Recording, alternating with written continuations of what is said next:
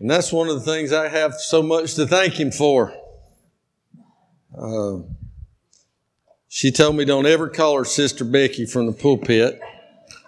So thank you, honey, uh, for doing a great job on that song. Uh, this may not be your stereotypical Thanksgiving message, but I want you to turn with me to 1 Samuel chapter 8. 1 Samuel chapter 8 on broken crowns. I think you'll see uh, why God has led me to this text uh, in just a moment in relation to Thanksgiving or the absence thereof. Uh, I read through this, uh, I don't know, a few weeks ago, and man, it has just hammered on me uh, ever since. And I want you to understand as we read this chapter, we're literally standing in the middle of not just a cultural shift, not just a political shift, but literally a chapter that changed history.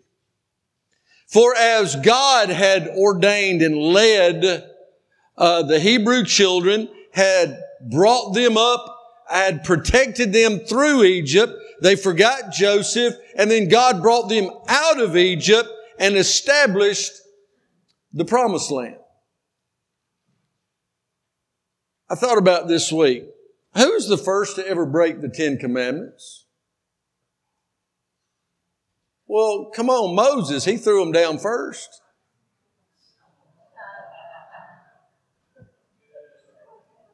I came up with that on my own. Write that down. You'll use that. Yeah. Um, so God had established, you know, when we end the Pentateuch, we end the first five books of the Bible, we see Joshua God's man who had been faithful, a faithful spy. He had said, let's go get it. Him and my hero of the Old Testament, Caleb, say, hey, don't forget me, Joshua. You wasn't by yourself. And those two cats out of 12, two out of 12, you ever feel like you're pulling the load by yourself? You're not the Lone Ranger and you're not the first person in history. And so Joshua leads them across the Jordan, leads them in to the promised land. And we see the, the nation established and we see God said, Hey, as long as you'll be obedient, you'll serve me. I will be your God. You'll be my people. I'll be your father. You'll be my children. But if you turn away, I'll turn away from you.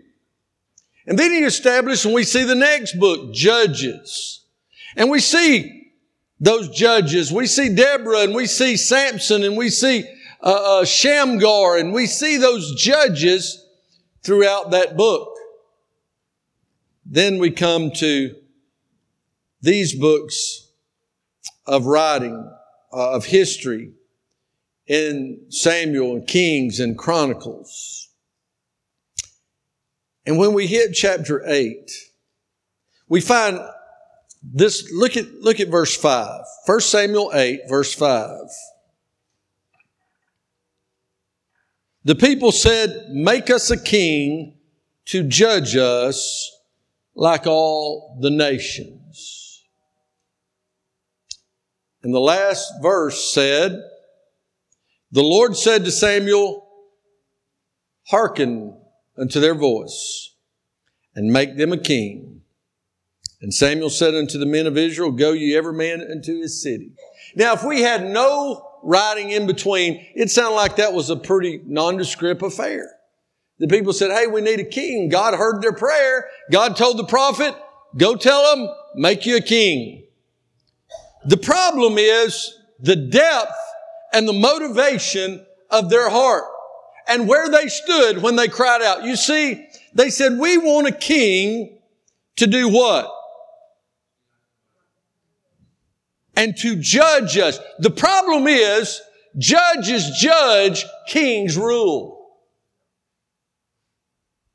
And so we pick up in verse one, broken crowns. He said, and it came to pass when Samuel was old that he made his sons judges over Israel. Now the name of his firstborn was Joel, the name of his second Abiah. They were judges in Beersheba.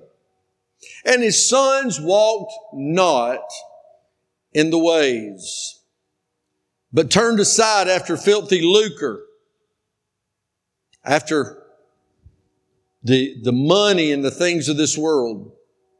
He said, and not only after this lucre and took bribes and perverted judgment, then all the elders of Israel gathered themselves together and came to Samuel unto Ramah and said unto him, Behold, you're old, Samuel. Boy, that'll bless your heart. They didn't pull that business with Elisha. They mocked him. The she bears ate him. He said, you're, they said, you're old and your sons walk not in thy ways. Now make us a king to judge us like all the nations. Broken crowns. You see, at this time, there was God and there was man.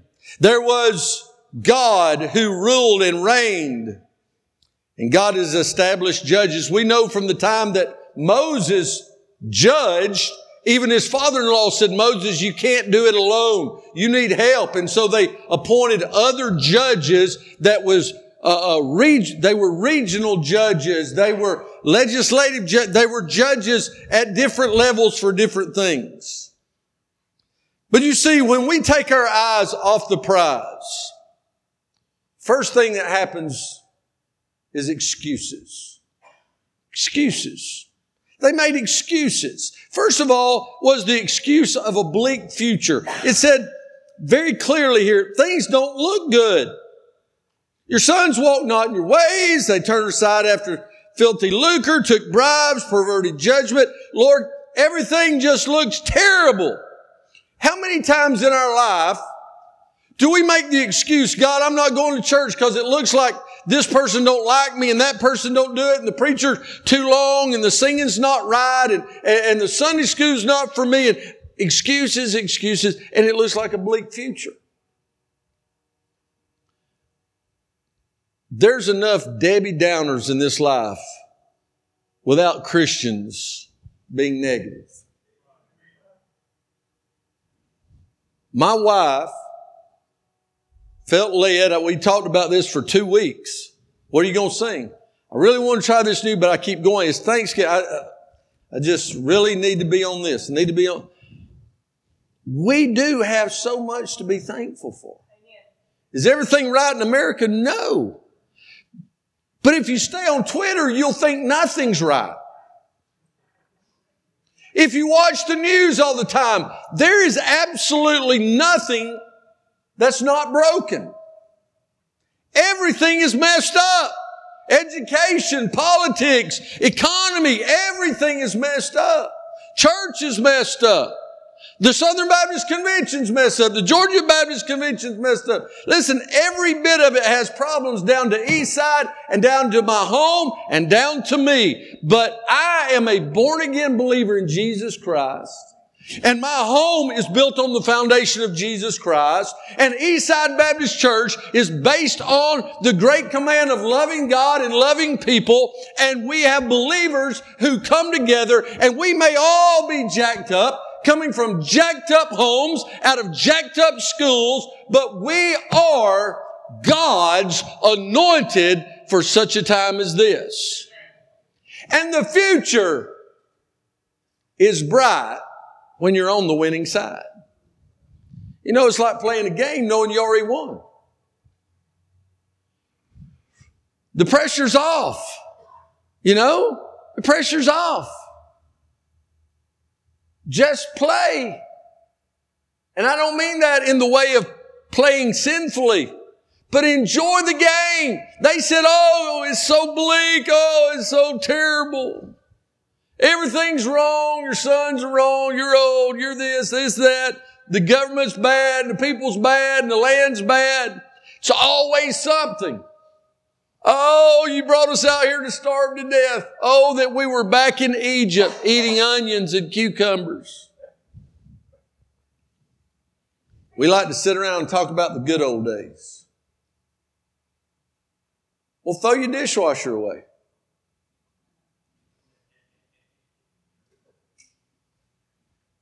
You know? Get rid of any vehicle that's over 50 years old. Or, or younger than 50 years old. Go back to manual brakes and manual steering. Let's see how good the old days really were. I like remote controls. I'm going to be real honest with you.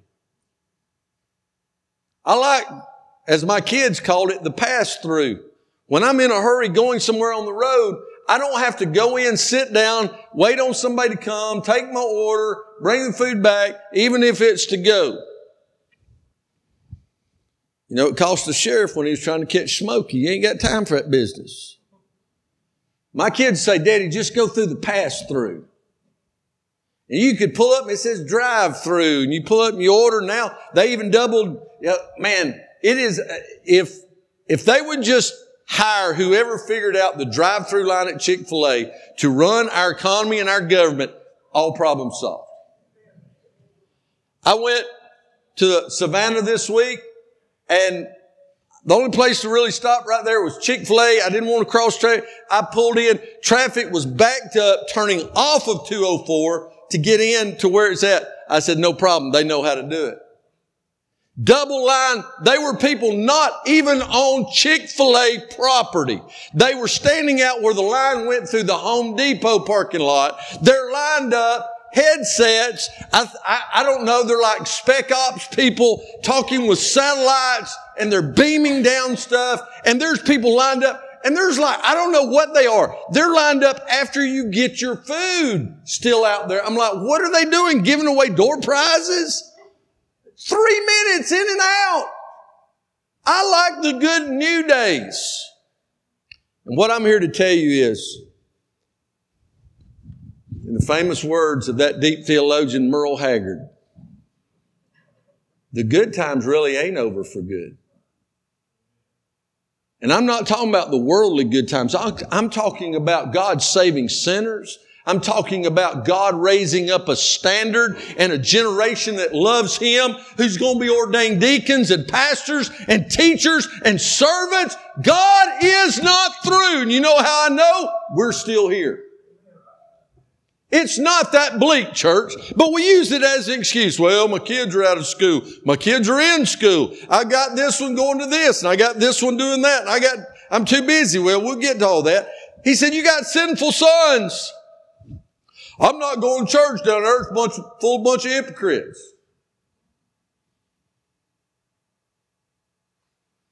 So is every football game that was played yesterday, but you'll still go. And you'll still watch it. You think there's no hypocrites at Walmart? We talk about how bad we hate it and yet we still go. That's a hypocrite. But we still go. Sinful sons, yes. We love to talk about anybody and everybody else. The truth is they had their own problems, right? You know, if you ever listen, because it's easy to get sucked into those conversations. When people are standing around talking about others, I want you to ask yourself one thing. What do they say about me when I'm not here? And it will remind you to keep your mouth shut especially if it's about one. Listen, you gonna tolerate? Now, I would beat the brakes off my brothers. And if they happen to watch this today, I'm coming up there. If you want something, I'll give you some. All you want, pack your lunch. But I don't want nobody else to mess with them. Because we're brothers. I know sometimes we get aggravated at one another, but they're selling their own family out right here. They're selling, and listen, oh, were they messed up? Yes. But let me ask you something. Can God not fix that which is wrong? Can God fix that which is wrong? Can God steer the king's heart however he wants it to go? Can he change the ruler? Didn't he? Hey, did he not change Nebuchadnezzar? Did he change Darius and Cyrus with, ne- with Nehemiah? We'll see that in January. God can do whatever he wants. Stop with the excuses. Well, this generation today. Yeah, and your generation in your day. Well, look what they wear. Well, look what you wore. I'd rather see what a lot of them wear today than look in memories and see what we wore back then. Most of, you know why churches back then had a slope in the floor like that? Where it would slope down to the pulpit? That was the only way you could see over women's hairdos. The beehives, you know, about this tall. Everyone has their own issues. We cannot use them excuse. He said age leaders. Well, everybody down there is old. They don't understand us young people. Little secret. They were young once too. And even though the, the hairstyles have changed and the clothes have changed and the names have changed, it's all the same. Solomon told us that. There's nothing new under the sun. It's the same old traps that Satan lays. But we're just dumb sheep that turn around and step right back into them if we don't follow the Lord. So, well, the age, they're just, they're too old. They don't understand. Excuses. I want you to look at this. Now, he said in chapter 8 that all the elders of Israel gathered themselves together and came to Samuel. I want to tell you something. Beware of elders. And what I mean by that, not older people, not people who are spiritual leaders, people who think they know more than everybody else. That's what these elders were. And I want to tell you something. Just because you have gray hair and over the age of 60 does not mean you're smarter than everybody else. And I, am not saying that in a funny way. Read Job. Elihu said, I tried to keep my mouth shut. He said, I didn't want to say anything because older men were speaking. I was raised right, if I can paraphrase. It was not right for me to speak until. He said, there's a Spirit of God that has constrained me. The Spirit of God has spoken to me. If you take that into the Septuagint, the Old Testament converted into the New Testament Greek, it reads the word that we take of the Holy Spirit in the New Testament in 2 Timothy 3.16 when he says, all scripture is inspired. It's literally theopneustos. God breathed into Elihu and he spoke. A young man. He said, I said years and wisdom should speak. But the Spirit of God trumps all that. Never be too old to learn. And be careful when the majority rules. The majority got Israel in trouble. The majority has cost America a lot of heartache. Churches have gone down with the ship as the band played on because the majority ruled. Beware of elders. I don't mean spiritual leaders that are true elders in the greatest sense, but those false elders. And you know why they made all these excuses? You know what the motivation behind all that was? They were unthankful. We're going to go into this week. We've already laid out, we've maybe have scoped it out like we're going on a big game safari. We've laid out what deals are going to be found at what time and whether I even got to go to the store or I can order them online.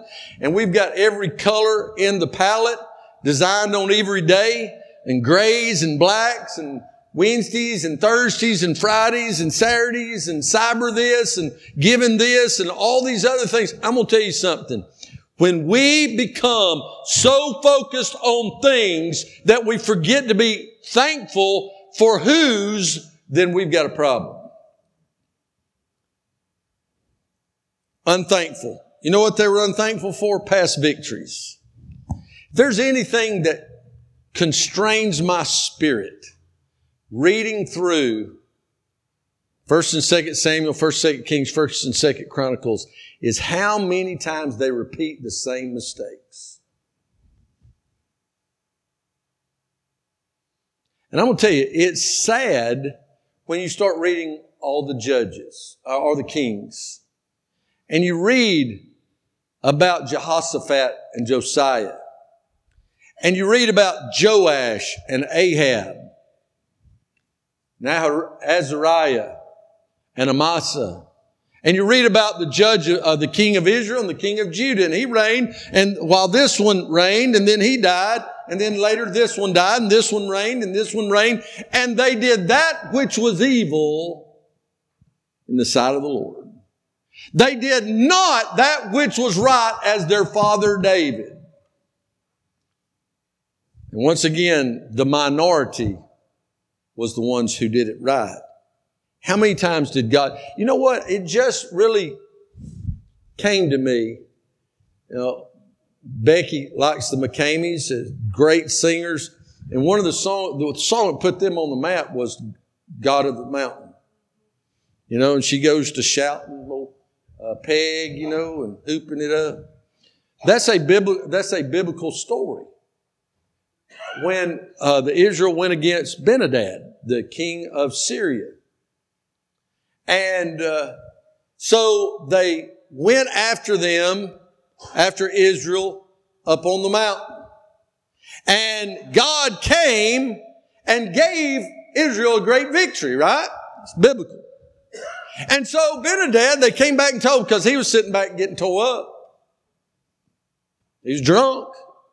And they came and told him, they said, Oh, well, he's just, their God is the God of the mountain. We'll go to him in the valley. They went in the valley and Israel whooped them again. Pretty cool story, isn't it? Elijah didn't lead them into battle. David didn't lead them into battle. You know who led them into battle that day? Those two battles? Ahab the most evil beside Jeroboam. Jeroboam was the benchmark for evil kings until Ahab come along. And yet God gave them victory even under wrong leadership. Y'all hear me? God has given us all past victories in our life. How quick are we to forget because we're not thankful anymore? Well, that's old was talking with Emily the other day. I said, "What what'd you get for Christmas last year?" Uh, I was proving a point. Yeah. Uh, uh. Oh, I got I got this. I got that. So, and I knew better than question her. She said, "What'd you get?" And before she ever did, you know, it's when I was trying to figure out if she was saved and baptize her. I said, Baby, tell me about what it means to be a Christian. And I asked her so many times, she got fed. She said, What are you a Christian? She said, What'd you get for Christmas last year? And my mind went to the pictures from the year before, and so I'm trying to track back, I'm trying to, real quick, I know it's coming, I'm trying to look through the pictures to see what I got.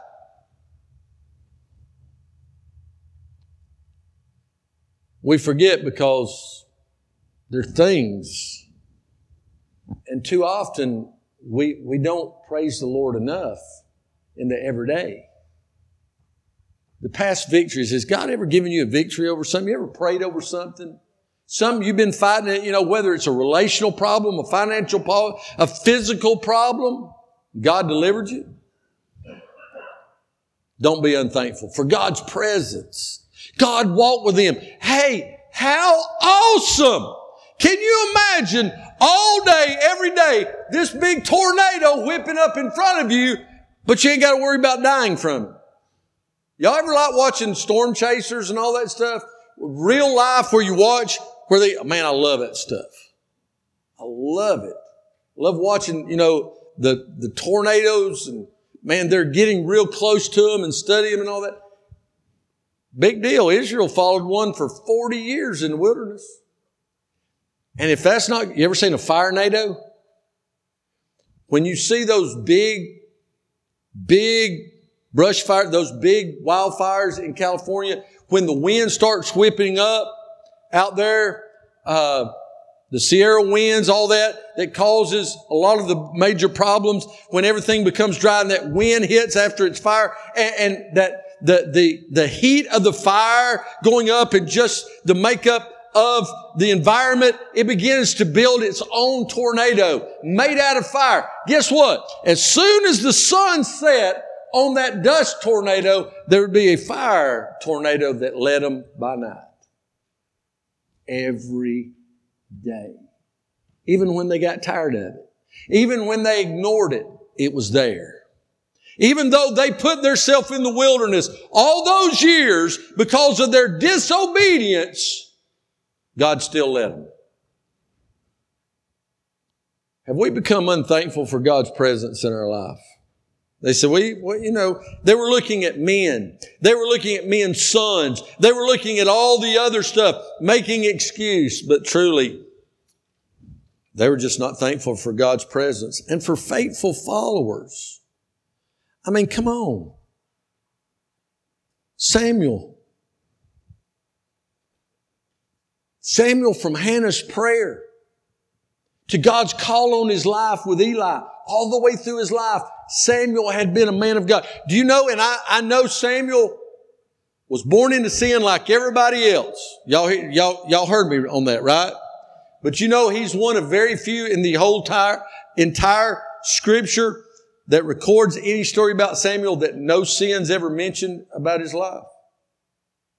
Once again, he was a sinner, needed salvation like everyone else, but God, through the Holy Spirit, never see, saw fit that had to add a failure of his life in there. That's the kind of man Samuel was. And yet they rejected that kind of leadership. And so what does this lead to? Look at verse 6. So they used excuses because they were unthankful, which leads to their wants and wishes. It said the thing displeased Samuel when they said, give us a king to judge us. And Samuel prayed unto the Lord. And the Lord said unto Samuel, listen to me, hearken unto the voice of the people and all that they say unto thee. Now I want you to hear this. When you feel attacked, when you feel rejected, when you feel the target, listen to what God said. For they've not rejected you, they rejected me, that I should not reign over them.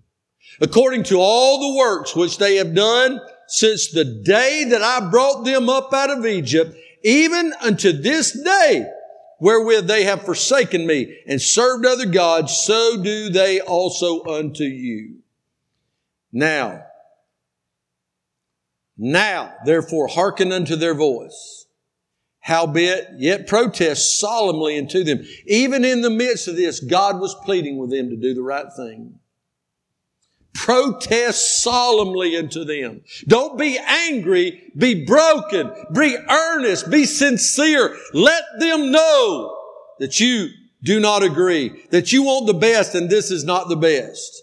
And show them the manner of the king that shall reign over them. You know the problem with us today? Gimme, gimme, gimme.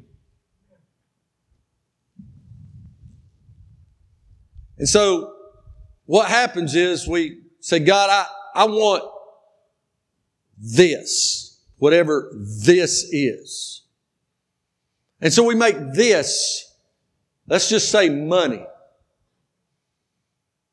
our desire, our, our, our, want, our, our efforts. We, we give up time with our children. We give up our relationship with our wife. We do whatever we give up with our husband is just as guilty for women. We crown money in our lives. And whether it's vocation or maybe recreation, we crown it. He said, give me, give me more time off. Give me more time, more fun things. I want to have fun. Maybe it's family. They're my whole heart. I'm going to tell you something. If your children are your whole heart, you've got an empty heart. Because God doesn't reign supreme over it. I know that's not popular, but that's biblical. God comes first, then family, then ministry. See, the problem is we want gimme, gimme, give me. We want relationships. We want prosperity. We want uh, uh, recreation. We want vocation. We want vacation. We want, we want, we want, we want. And we plead. Oh, please come to church. I'm going to tell you something. If we have to depend, and we don't, but if we had to depend on our faithfulness to get us to church, to get us into heaven, how many would be going? What if it was our desire for the Word of God? And yet we will work ourselves silly for things that moths and rust corrupts. And things that thieves break through and steal. I'll never forget uh, when Becky's brother went off to the Navy, uh, he left stuff with me. Safekeeping. Left me a motorcycle and some guns and stuff. Uh, sold the motorcycle. I could have really enjoyed keeping it for him a little longer. Uh, but he left me, he had a shotgun that he had gotten when he was younger. Man, it was a Winchester Ranger 20 gauge automatic. Wasn't fancy, wasn't expensive, but man, I'd shoot birds with that thing. I love shooting that little 20 gauge automatic. Can't find them anymore. And so I had it for years. I'd take it to Texas hunting every year and all this stuff. Well, then his son got a little older and he wanted to start going hunting a little bit. And so I took that gun completely apart. I mean, I cleaned everything. I soaked every piece. I did everything. It was like an absolutely brand new gun. I said, here's your gun. John, sell it to me. Well, no, Mason, I said, just let me keep it. He don't have any place to hunt in Charleston. I said, all y'all do is go to the water and ride around in boats. There ain't nowhere to hunt. Well, if we go, I said, just leave it. No, it's okay. It's your gun. He took it, and about six months later, somebody broke in his house. And that was one of the things that got going.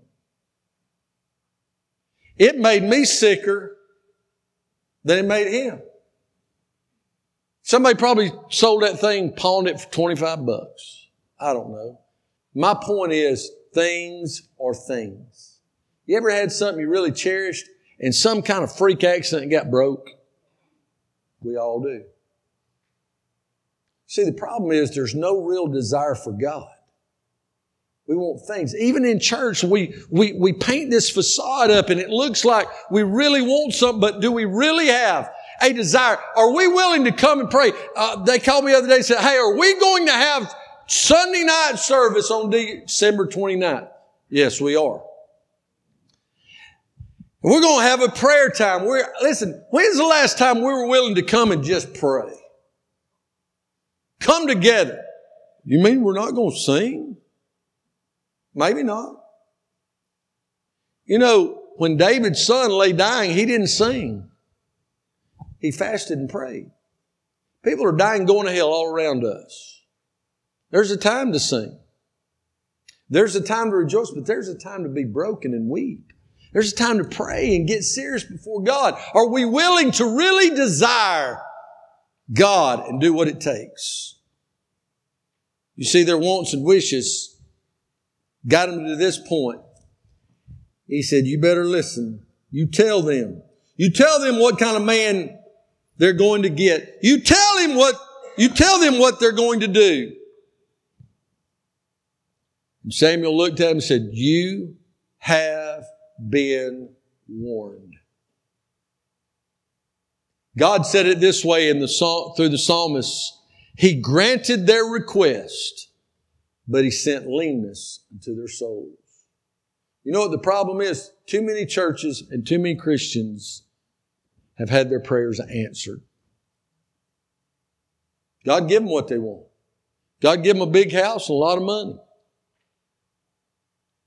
God give them all the things, all the bells and whistles that they thought it would take. But the more bells and whistles we have, the less we hear God's still small voice. Hey, I'm all for cool stuff. I'm all for big stuff. I'm, I'm, I'm down with new stuff. I love it. But not at the expense of God's presence. You have been warned. And so what happened? Well, you see what happens in these wants and wishes is we capitulate the commands to get what we want. Think about it. All the Ten Commandments, the fullness of the Ten Commandments were broken by saying, we want a king. They no longer saw God as the only God as holy. That God couldn't take care of them by themselves, by himself. You see, it was a corrupt ethic. They placed situational ethics or rule utilitarianism into their life where it said, Hey, this is not the best thing. It's not working. If, if, if, look at our situation. We're willing to do whatever it takes to make us all happy. I'm going to tell you something. Christians don't live by situation. We live by faith.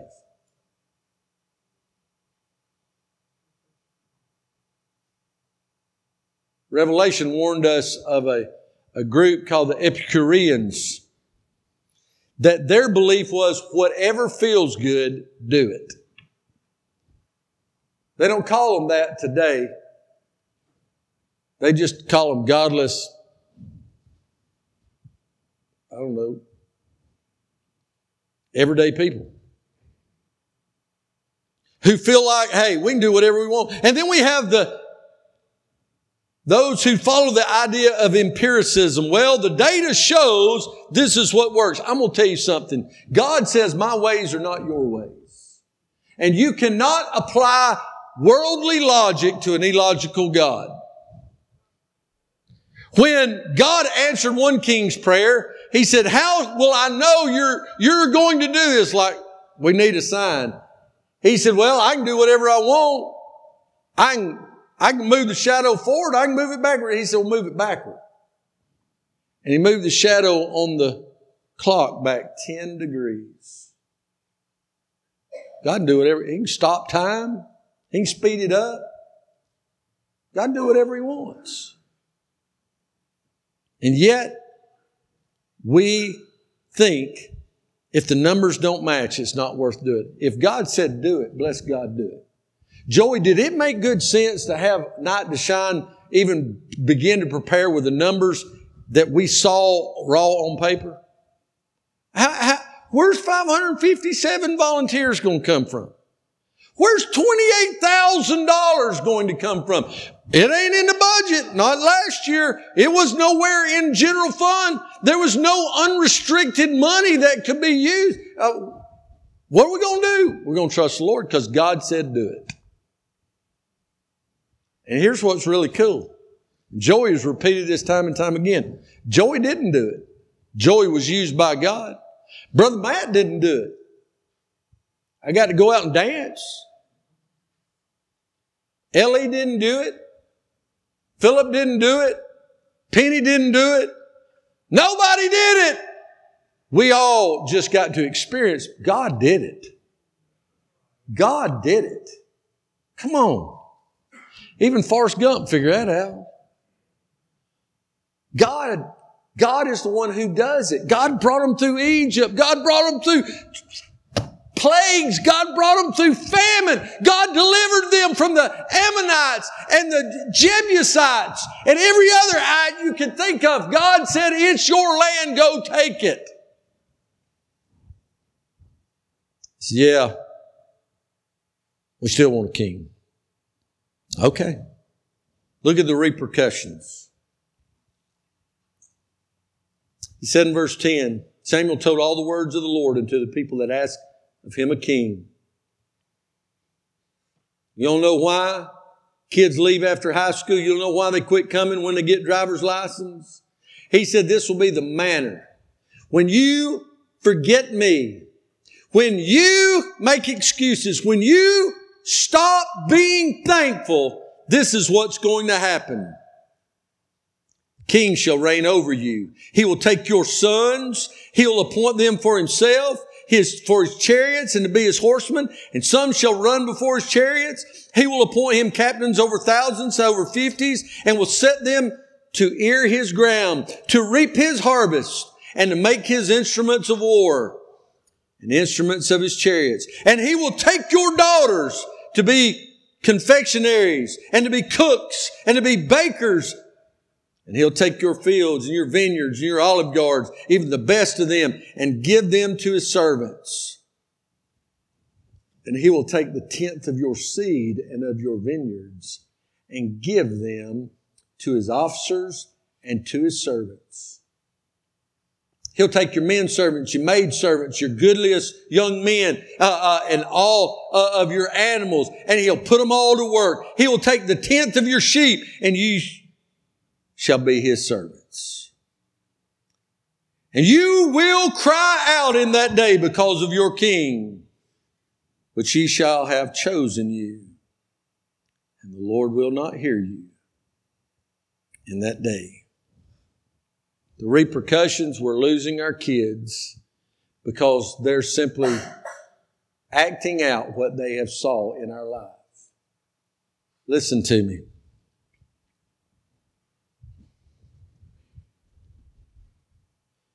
When you bow the knee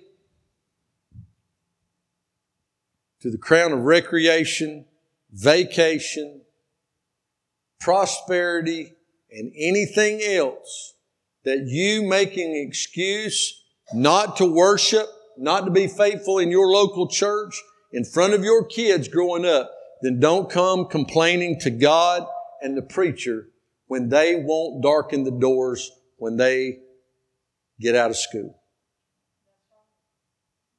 Because they're only doing what you taught them. Now still pray for them because we all fail the grace of God. But if we want to change the culture, then we got to put this back on the place it belongs. Y'all hear me? It belongs on one. There are many, many crowns. There's only one king. Y'all hear me?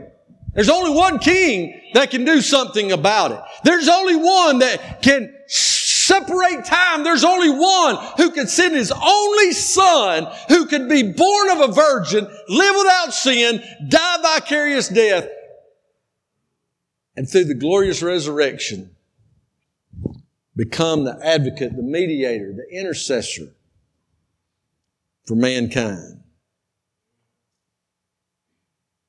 See, it's a generational problem. We're losing our kids because they're simply doing what we taught. We say, oh, it's not going to hurt. We let them see, look at stuff un, uh, uh, unchecked, unchallenged. I know it's hard. Listen, you think, you think every parent loves to get onto their kids. Some like it a little more than they should. Man, if it doesn't break your heart, something's wrong. But you cannot avoid doing it just because it hurts. They need to know right from wrong. And they need to see it. Church, we're losing our children because we've chosen the kings of this world. We're, the loss of God, God gave them possession. But you know where we end? At the end of the Chronicles, when, when we end with Jehoiakim and, and Jehoiakim, when we end with all that, we see them piled up in Babylon because God allowed them to be taken exile and rejected. Lord's willing, I'm going over there in January. I, I got a thing, our last day, we're going to go down by the Dead Sea and go through Jericho and even going to Masada and then back to spend the night in Jerusalem. Now, there's a lot of history in that one little statement I just made because we see God brought them back in 1948. But all the way back to Old Testament times, they went into Egypt. They went into Babylon. They were in into every place you can imagine, into Persia, where God allowed other people to defeat them because they had turned their backs on God. And then in AD 70, God allowed the Romans to put the smackdown on Israel. Even uh, though they had rained some, they still stayed in the land. They come through, burnt the place to the ground, burnt the temple, tore it down, cut every tree to the ground. And it was not until 1948 that they declared independence again. Even that place, Masada, back in those days when they ran for protection, they ended up all dying on the top of this mountain rather than surrendering. You see, God had given them land. God has given us our children. God has given us the prosperity of living in this country we live in, but we're losing it because we're not doing anything about it. In the practical terms, vote. Vote. Stop buying into the lie that Christians shouldn't talk politics or be involved in politics. We need Christians leading the way. We need Christians in sports. We need Christians in politics. We need Christians in the public arena. We need believers everywhere there is because you know what? God honored the country when Daniel and his three buddies were there.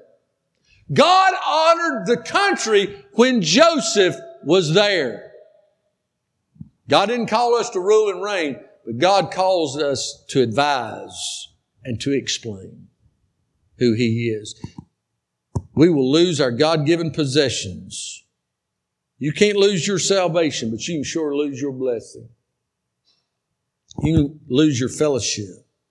You see, the bottom line is you'll pay the price.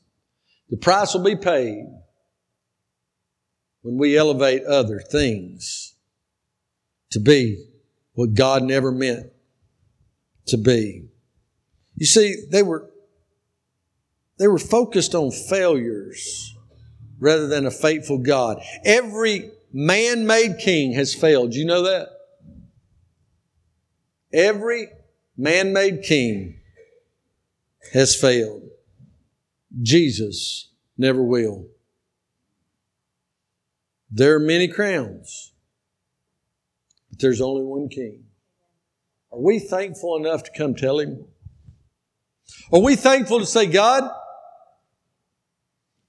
I've had my eyes on things. I have crowned my education. I have crowned my vocation. I have crowned my laying aside for the future and what I want out of life and what I think would make me successful. God, I want to lay that crown down at your feet today. We're talking about casting the crowns at his feet in glory. We need to be casting them at his feet today. The old song says, Crown him with many crowns.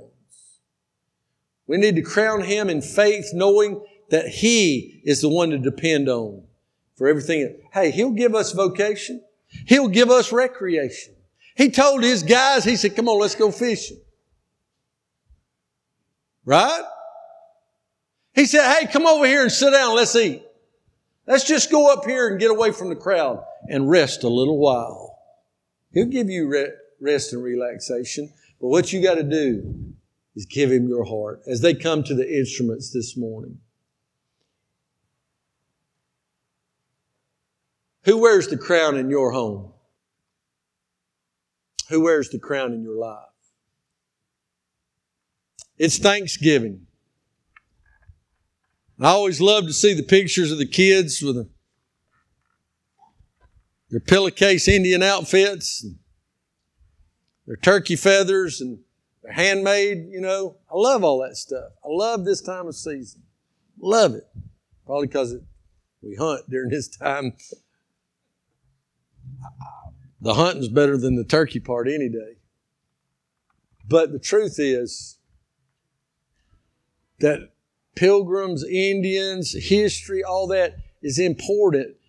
But what we're thankful for is the God of that provision, the God of bringing us to America. The God of our forefathers who threw off the absolute despotism of an ungodly, worldly king who failed with his great army of redcoats to a band of ragtag musket toting farmers that put the smackdown on them.